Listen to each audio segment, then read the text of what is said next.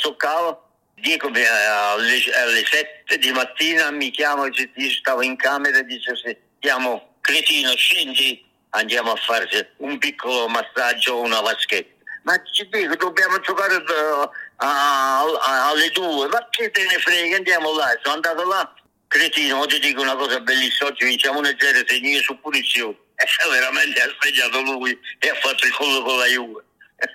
quando uh, Maradona ha segnato il gol su punizione attaccone. Benissimo, allora sugli altri campi interventi molto più brevi. Grazie, vai pure Enrico Meri. Noi attendiamo naturalmente che venga battuto questo calcio di punizione. S- piede sulla palla, Spezzi, parte il tiro, rete! Rete! Maradona ha segnato.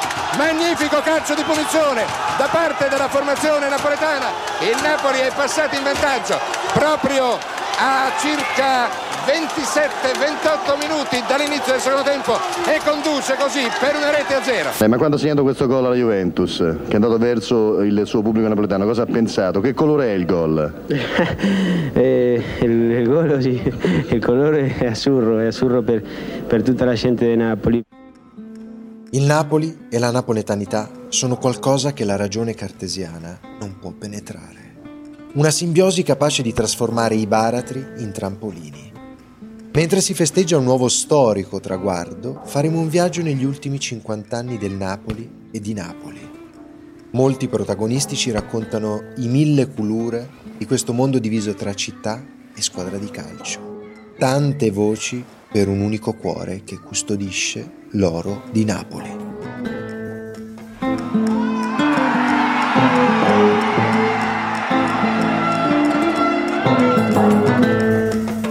Sono Niccolò Maria Santi e questo è L'Oro di Napoli, un podcast di Piano Zero Media.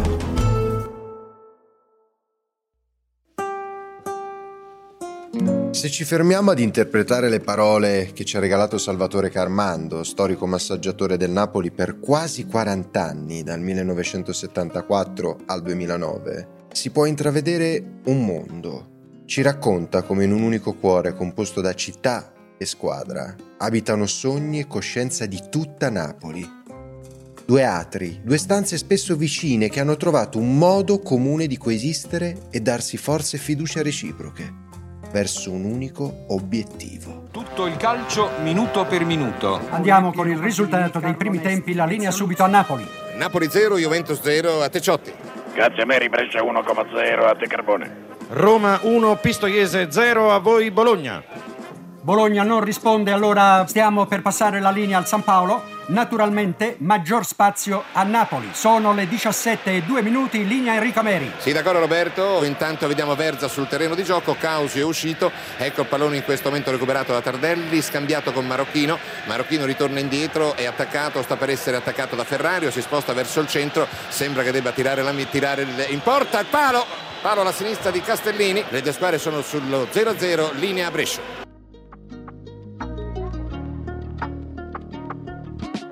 L'inizio degli anni Ottanta è segnato dalla riapertura delle frontiere per i giocatori stranieri. Il Napoli, tradizionalmente, aveva avuto nelle sue fila ottimi calciatori forestieri, come Sallustro, Jepson, Sivori, Altafini, Aimrim, Canè e Clerici. Per dare seguito a questa dinastia è stato ingaggiato dal Vancouver il libero Rud Kroll, già campione d'Europa con l'Ajax e pilastro difensivo dell'Olanda dei primi anni 70. La stagione 1980-81 è stata un'annata resa drammatica dal sisma che il 23 novembre 80 ha distrutto quasi l'intera Irpinia.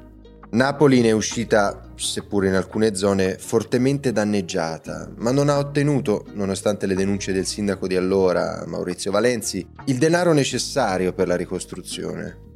La squadra, guidata da Rino Marchesi, mister amante della musica classica e degli scacchi, ha sfiorato il titolo conquistando il terzo posto finale. E pensare che lo scudetto per settimane era stato accarezzato dai partenopei. Salvo poi vederlo svanire in un romanzesco scontro al San Paolo con il Perugia ultimo in classifica. Una partita avvelenata da un autogol di Ferrario, numerosi pali, traverse e da una lodevole prestazione del portiere umbro Malizia. Le stagioni a venire sono state condizionate dai contrasti societari, prima tra Ferlaino e il direttore generale ed ex calciatore Antonio Giuliano, poi con Francesco Janic.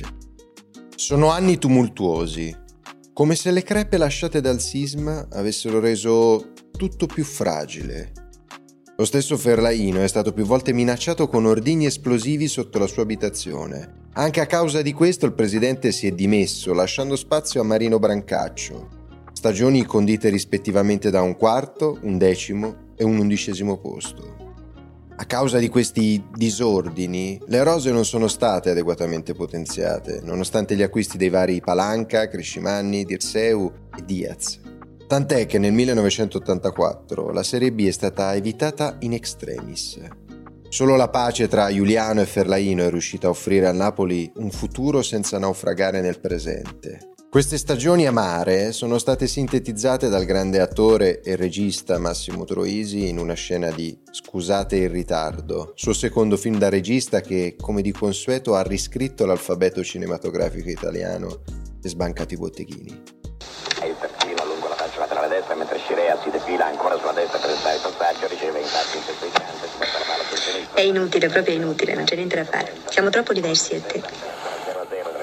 Poi io proprio non so se tu non, non capisci veramente o se proprio non, non ci riesci. No, io sono chi che non capisci, per me. Che, che, che vuol dire? 26esimo del primo tempo, il Cesena con Carlini è passato in vantaggio. Un Napoli mi sta perdendo con Cesena. Di Arigoni che aveva ricevuto il pallone da me. A Napoli. Sulla sinistra Carlini ha postato al centro dell'area napoletana. Ha entrato ah, ma ci tutti i soldi per fare la squadra. il Cesena Eh. ora conduce sul Napoli per due reti a uno. Il Cesena che era già passato in vantaggio al sesto minuto del primo tempo, raggiunto poi dal Napoli che ha pareggiato. Mo. Eh, si continua così, ma a finire in Serie B. Io perdo una partita, c'è una partita... eh, No, no. No dai, Vincenzo, per favore, lasciami stare. no? Ma che lei, no? Niente, tanto non capisci. Eh, non ho capito, però, cioè che sono scemo, no? non capisco. Si, si spiega che la palla capisco. Perché? Che c'è, eh? Che c'è? C'è che il Napoli sta perdendo col Cesena. Per questo io sapevo, avevo capito che... Non tanto è il primo tempo, non può essere solo che pareggio. Corrado Ferlaino sta alla storia del Napoli calcio come Carlo Borbone sta a quella di Napoli città. Borbone nel Settecento ha forgiato la città, costruito e dato vita a delle meraviglie, come la Reggia di Capodimonte, il Teatro San Carlo e Palazzo Reale, mentre Ferlaino ha salvato il Napoli dall'oblio negli anni 70 lo ha portato sul tetto del mondo fino ai primi anni 90, grazie anche a Maradona. Non a caso Ferlaino si è autodefinito negli anni l'ultimo dei Borbone. A dimostrazione di questo e considerati gli anni travagliati della squadra, il presidente Ferlaino ha capito che era il momento di portare la società verso grandi traguardi. Il 30 giugno 1984 ha definito l'acquisto del campione argentino Diego Armando Maradona dal Barcellona per la cifra record di 15 miliardi di lire. L'affare del secolo, forse del millennio, l'ultima meraviglia borbonica.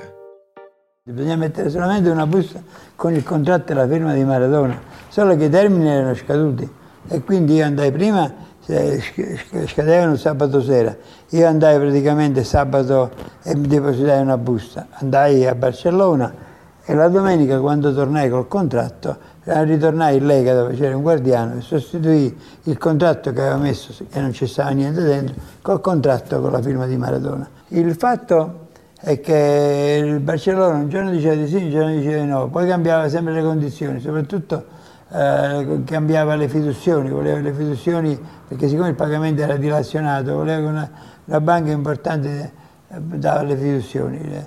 Questo qui è stato fatto il Banco di Napoli e sono stato anche aiutato dall'onorevole Scotti che allora era il sindaco di Napoli, praticamente ha fatto sì che ha convinto Ventriglia, presidente del Banco di Napoli, istituzione che poi è stata onorata in pieno, quindi, quindi è stato pagato in pieno praticamente il giocatore, non ci sono stati problemi. Quando andai a casa sua a trovarlo, a Barcellona sì, c'era stato un quarto d'ora, non di più, perché lui era molto timido, non, ma Maradona era molto, eh, insomma, è stato molto rispettoso con questo appuntamento e, e niente, ci ho parlato un quarto d'ora e basta. Insomma. Fuoriclasse di Vigia Fiorito, tuttora considerato uno dei più grandi calciatori rivoluzionari di tutti i tempi, è stato presentato il 5 luglio 1984 in uno stadio a San Paolo gremito in ogni ordine di posto.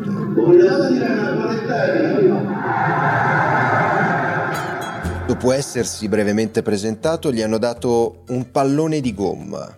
Lui ha iniziato a palleggiarci, leggiadro, e poi ha calciato questo tiro iconico verso il cielo.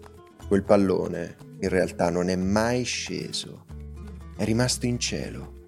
Così ha avuto inizio questa storia d'amore. In quegli istanti, immortalati da scatti e video eterni, si è capito che Maradona era un uomo senza diaframmi. Maradona ha avuto il pregio di coniugare la fantasia con il calcio. Ha mostrato al mondo intero quanto Napoli sia una scheggia di America Latina nel cuore del Mediterraneo. Come insegna lo scrittore Maurizio De Giovanni. Maradona è mm, un elemento epico. Eh, gli elementi epici entrano nell'identità di un luogo. Quindi Maradona fa parte dell'identità di Napoli ed è io credo il, eh, insieme a Pino Daniele, a Massimo Troisi, eh, l'evento più recente di variazione culturale di questa città e fa parte della, della, dell'eroismo, fa parte della bellezza. Maradona è l'uomo che ha insegnato a questa città che può vincere. Il napoletano è pessimista, è disfattista, raramente pensa di poter vincere, mm, partecipa ma a senso critico, a senso critico nei confronti degli altri, della città, della gente, del popolo, eh, della cultura di questa città. Maradona ha insegnato che invece tutto questo può essere un elemento positivo e si può vincere. Quindi Maradona è un eroe, è un eroe moderno, eh, quello che ha fatto della sua vita non importa, importa quello che ha fatto della nostra. Ci ha eh, insegnato di poter vincere. La prima stagione del Napoli di Maradona, 1984-85, dopo un girone di andata mediocre, è stata chiusa con una posizione di centro classifica solo nelle ultime giornate di campionato. Nel mentre cresceva sempre di più lo spirito di commistione tra città, squadra e il suo nuovo condottiero, Diego Armando Maradona. Salvatore Carmando scava nel passato come se fosse presente, ricordando quel primo ritiro a Castel del Piano, provincia di Grosseto. Stavamo a Castel del Piano, il ritiro, e Diego veniva sempre, prima di fare l'allenamento, dove stavano i tavoli di massaggio. E guardavo, guardavo e ridevo, guardavo e rideva. Al terzo giorno dice domani mi fai un massaggio. E così siamo diventati dei grandi amici io e Diego. Guarda, quando è arrivato Maradona a Napoli, che andava a Miritino, ha fatto un, già un grande gruppo. Mi ricordo che ne siamo parlato con Peppe Buscolotti, ragazzi qua dobbiamo vincere, qualcosa diamo la grande soddisfazione ai napoletani. Maradona manteneva lo spogliatore alla grande perché tutti quanto lo stimavano e lo volevano bene. Si cominciava a sperare che la solita musica si trasformasse in sinfonia. C'è stato un momento preciso in cui il Napoli ha iniziato a diventare grande. Sono stati ingaggiati Bruno Giordano, Salvatore Bagni, Claudio Garella e Alessandro Renica. In panchina Rino Marchesi ha lasciato il timone ad Ottavio Bianchi, proprio quel Bianchi che da giocatore aveva vestito per cinque stagioni la maglia partenopea, battezzando la presidenza Ferlaino. Anche nelle stanze dirigenziali i cambi sono stati decisi e decisivi. L'addio della bandiera Antonio Giuliano ha aperto la strada ad Italo Allodi, già dirigente di Inter, Juventus e Fiorentina. Dal vivaio emergevano giovani talenti, uno su tutti Ciro Ferrara, che ha esordito in prima squadra proprio nel 1984-85. La stagione 85-86 è finita col Napoli al terzo posto, alle spalle di Juventus e Roma. Chi poteva raccontarcelo meglio del guerriero Salvatore Bagni, mediano grintoso del Napoli anni Ottanta? Quando è arrivato Diego era una squadra incompleta e man mano la società ha fatto sì che quella squadra crescesse. Quando è arrivato Diego non fu facile il primo campionato, ottavi, poi terzi e poi al terzo anno già vincenti, però con intelligenza, non stravolgendo le situazioni. La squadra andava male, la gente ovviamente deve trovare sempre qualcosa che per giustificare l'andamento della squadra. E allora ci fu una riunione a Terraito, fondamentale per la nostra crescita, noi eravamo terzultimi, dovevamo giocare la partita con l'Udinese, la domenica andavamo in giovedì addirittura a Vietria, anche all'Oterraito, e dopo lì ci confrontammo, qualcuno diceva che non ci passava la palla, ma qual era il motivo? C'era motivo, non fui tanto tenero a dire la verità, ma da lì secondo me è nata la stima immensa che aveva nei miei confronti. Non a caso la partita la vincemmo la domenica con l'Udinese 4-2 o 4-3 e poi da lì siamo arrivati ottavi, da, ter- da terzultimi ottavi. Il Napoli stava cambiando pelle, in campo come fuori. Infatti anche l'identità visiva del club era variata. Nello stemma era stata introdotta una spessa corona circolare, all'interno della quale era stata riportata, per esteso, la denominazione sociale, Società Sportiva Calcio Napoli. Nell'area centrale dell'emblema, sempre la classica N maiuscola, nel periodo in cui è stato utilizzato questo stemma, il Napoli ha vinto gran parte dei suoi trofei, due scudetti, una Coppa Italia, una Coppa UEFA e la prima Supercoppa italiana. Vogliamo essere scaramantici? L'estate del 1986 è stata particolarmente calda, con il trionfo dell'Argentina ai mondiali con un Maradona stratosferico, ad accompagnarlo in quella spedizione anche Carmando, uomo che Maradona ha voluto a tutti i costi al suo fianco in un momento tanto delicato per la sua carriera. Carmando ha assistito ai gol più significativi della storia del calcio, il gol di mano, la mano di Dios, e la serpentina ubriacante di Maradona contro l'Inghilterra. Segno, segno, segno,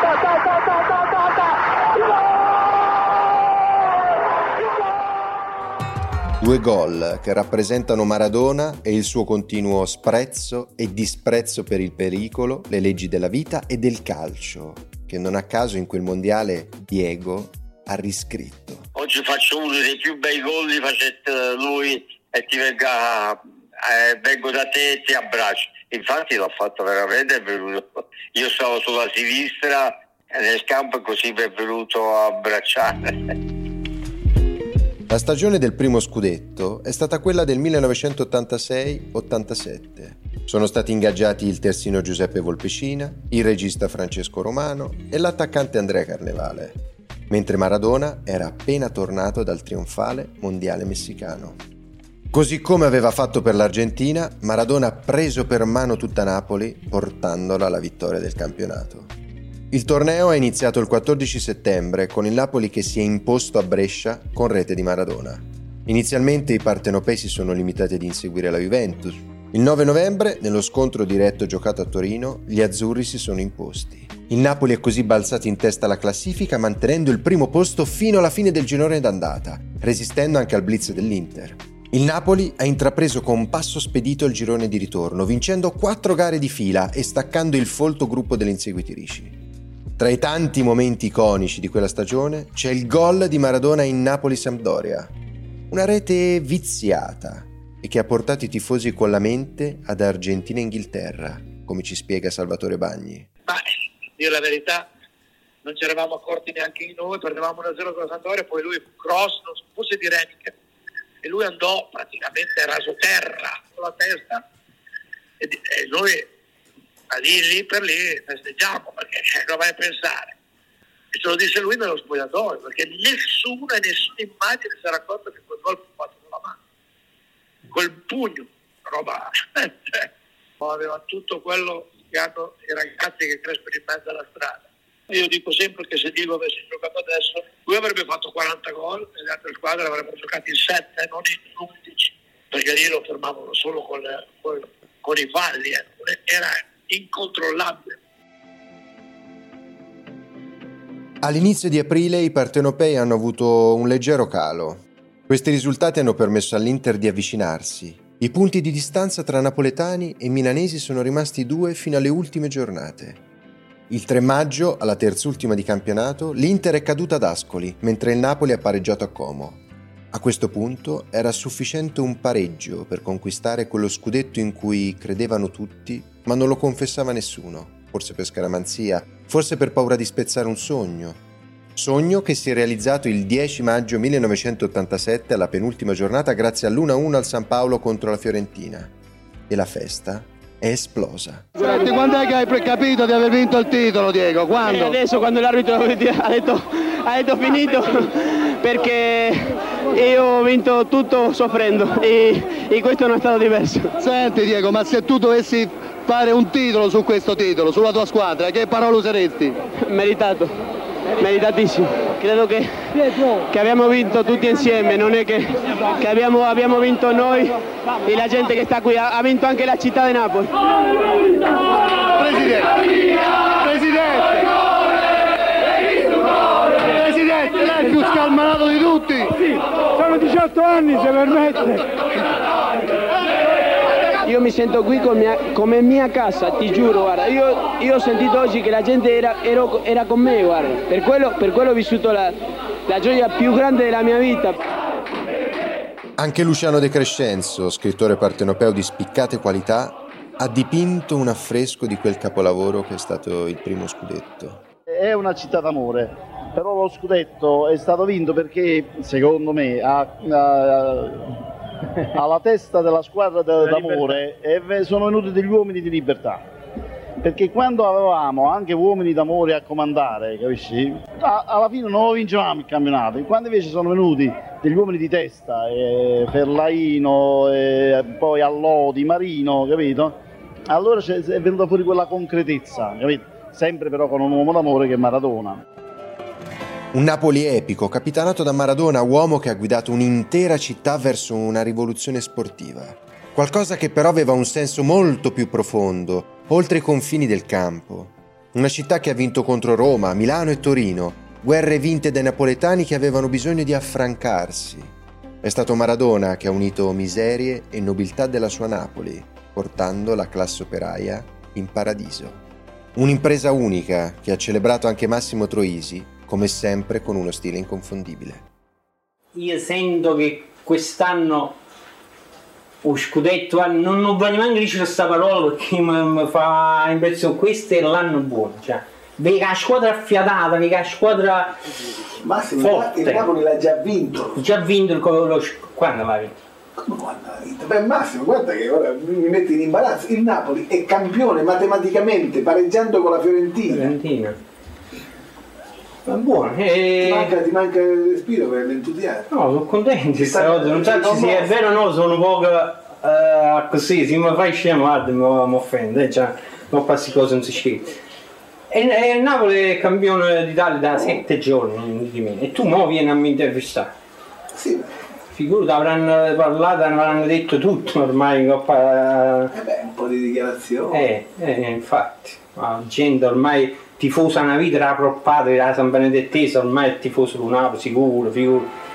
La squadra quella stagione ha conquistato anche la sua terza Coppa Italia, vincendo tutte le gare. Il doble scudetto Coppa era un'impresa fino a quel momento riuscita in Italia solo al Grande Torino e alla Juventus. Coccarde che hanno impreziosito la maglia dello sponsor NR che dal 1984 ha accompagnato il Napoli in ogni suo trionfo degli anni d'oro. Ma qual era la forza di quel Napoli? Ce lo rivela il guerriero Bagni. Ma noi, noi ci siamo frequentati, ci frequentiamo ancora, ci vediamo tutti ancora, vuol dire che era costruito attraverso l'amicizia. La stima, la stima non si costruisce con le chiacchiere. Io devo vedere gli atteggiamenti. Tutti dicevano che ero il capo carismatico dello spogliatoio, quello lo dicevano gli altri ma perché? Perché nasce da, dalla fiducia delle persone. Non eravamo la squadra più forte, assolutamente no, eravamo però la squadra più amica sicuramente. Stavamo bene insieme, era un piacere meraviglioso. Nella stagione 1987-88 a illuminare le azioni di gioco della squadra c'era la Magica, il tridente d'attacco del Napoli composto da Diego Armando Maradona, Bruno Giordano e Antonio Careca. Un soprannome nato per mano e per penna del giornalista Francesco Rasulo dopo la partita Ascoli-Napoli. Match dove i tre tenori hanno segnato in sequenza. A fine stagione il loro bottino totale è stato di 47 gol complessivi. La stagione, dopo l'esordio in Coppa dei Campioni con l'eliminazione al primo turno contro il Real Madrid, ha visto un inizio di campionato 87-88 brillante. Questo anche grazie all'innesto del centravanti brasiliano Careca, acquistato dal San Paolo. Cinque vittorie nelle prime cinque gare. Al termine del girone d'andata i partenopei erano primi in classifica, con un rendimento di 11 vittorie, 3 pareggi e una sconfitta. Poi, nelle ultime cinque giornate, il Napoli ha conquistato un solo punto, perdendo quattro gare di fila, tra le quali lo scontro diretto con il Milan che ha segnato il sorpasso sugli azzurri e la conquista dei rossoneri del primo scudetto dell'era Berlusconi. Un ricordo che brucia ancora per Salvatore Bagni. Il Milan ha vinto un campionato quello, poi ha vinto tutto quello che doveva vincere a livello mondiale. Noi quell'anno lì avevamo giocato meglio dell'anno precedente, però soffrivamo il gioco del Milan perché ci aveva battuto anche l'andata 4-1, al ritorno è fatto tutta una partita di cuore che l'abbiamo tenuto in bilico fino alla fine. Le partite, i campionati vanno giocati 30 partite, non 25. E noi forse pensavamo di aver vinto il campionato e invece poi avevamo un calendario difficile, perdiamo a Torino, perdiamo a Verona e poi partiamo in casa con il Milan che ci in difficoltà. Sicuramente se avessimo vinto quello avremmo vinto anche il terzo consecutivo, no? Perché dopo Sacchi secondo me avrebbe avuto problemi e ne aveva avuti già con la propria squadra. Questo finale di campionato degli azzurri ha provocato roventi polemiche all'interno della società. Come se non bastasse, lo spogliatoio del Napoli aveva redatto un documento avverso all'allenatore Bianchi, denunciando delle mancanze del mister. Molti calciatori hanno firmato questo comunicato, approvato da Maradona ma non firmato da lui perché era in vacanza. Così si è passati dalle critiche alle epurazioni per mano di Corrado Ferlaino, Luciano Moggi e Giorgio Perinetti. Garella è stato ceduto all'Udinese, Ferrario alla Roma, Bagni all'Avellino e Bruno Giordano all'Ascoli. Questi giocatori, insieme a Bruscolotti che si è ritirato, sono stati gli unici a pagare per la contestazione. Ottavio Bianchi e Maradona si sono poi riappacificati ufficialmente in ritiro in Trentino, in quella che viene ricordata come la pace di Lodrone. Ufficiosamente il rapporto non si è mai rinsaldato. Ormai è tutto rotto lì, così che no, no, io non posso andare contro, contro, la squadra né contro quei quattro. Io non, non andrò sicuramente perché eh, adesso ho preso la mia posizione e la manterrò fino alla fine. Noi andiamo allo perché siamo tifosi soltanto di Napoli, non di giocatori. Alla fine ci abbiamo rimesso noi. La società è così ricorsa a diversi acquisti per sostituire i giocatori allontanati e mettere a tacere le polemiche. Tra questi Giuliano Giuliani e Luca Fusi. È proprio Bagni ad offrirci una visione più chiara di quelle settimane concitate. Noi tre ore prima all'Hotel Paradiso avevamo firmato tutti spontaneamente, che ovviamente era un comunicato contro il mister, però hanno spaccato per far credere alla gente che c'era spaccatura nel spogliatoio, cosa non vera però cosa vera è che qualcuno si è tirato indietro al momento avendo avuto pressioni dalla società. Tutto qua. Poi uno ha le palle e l'altro non ce l'ha, e siamo a posto, ma non me ne frega niente.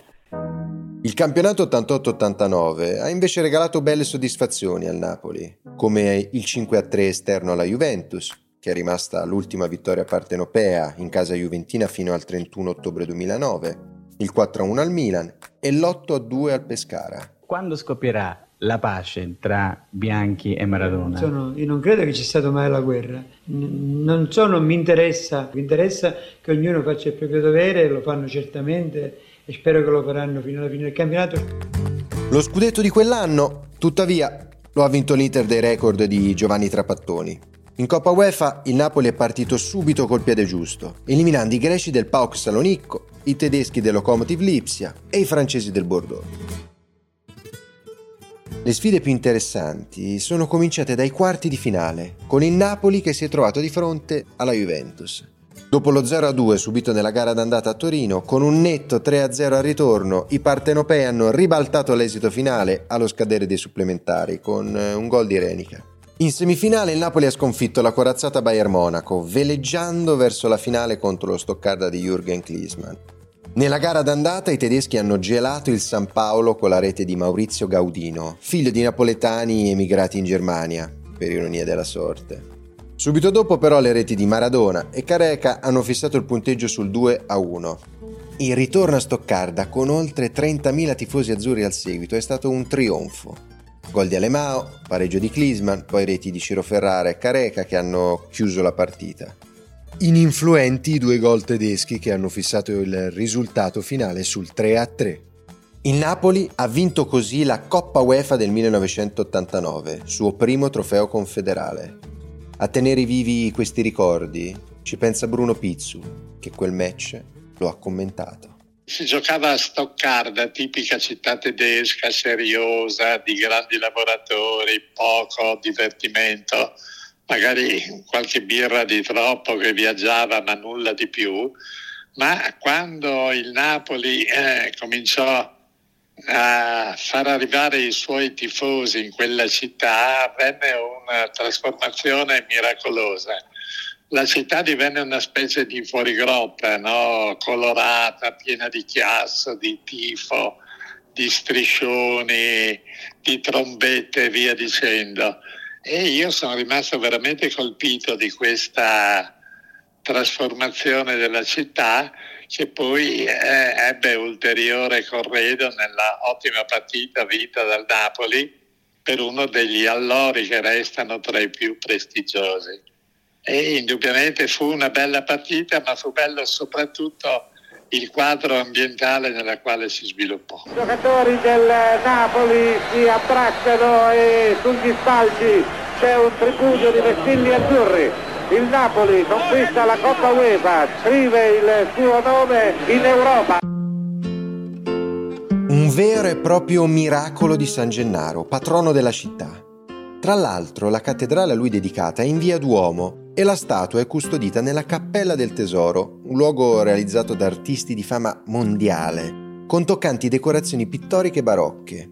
Qui si trovano le reliquie e il sangue di San Gennaro, legato al famoso miracolo e al culto del santo martire che è stato diffuso fin eh, dal V secolo d.C. Divenuto in fretta il protettore della città, soprattutto in occasioni di eventi disastrosi come terremoti o eruzioni del Vesuvio, è stato protagonista di diversi episodi miracolosi. Il più importante ed emblematico è certamente lo scioglimento del sangue del santo contenuto nell'ampolla più grande, custodita all'interno del Duomo, è però anche il santo al quale spesso i tifosi del Napoli hanno affidato e tuttora affidano i destini degli azzurri. Si ama il calcio perché è istintivo. Se un pallone rotola per strada, lo si calcia. Perché si ama il calcio per lo stesso motivo per cui ci si innamora. Non si sa come farne a meno lo sai che il popolo di Napoli ha usato il titolo di un tuo film per festeggiare, ora tu sei tutto non ti sei accorto di niente. Scusate il ritardo, perché c'è tutta la filosofia. Lo so, lo so, cioè, questi me lo sono accorto e li ringrazio e sono contento di essere servito a questo. Io ho fatto il film solo per questo. Io pensavo quando una comincia il scudetto si trovano già un titolo alla striscione. Mica ci fatto un film con film. E io vi auguro, mi auguro, ci auguriamo di poter usare molto presto uno striscione con scritto ricomincio da 3.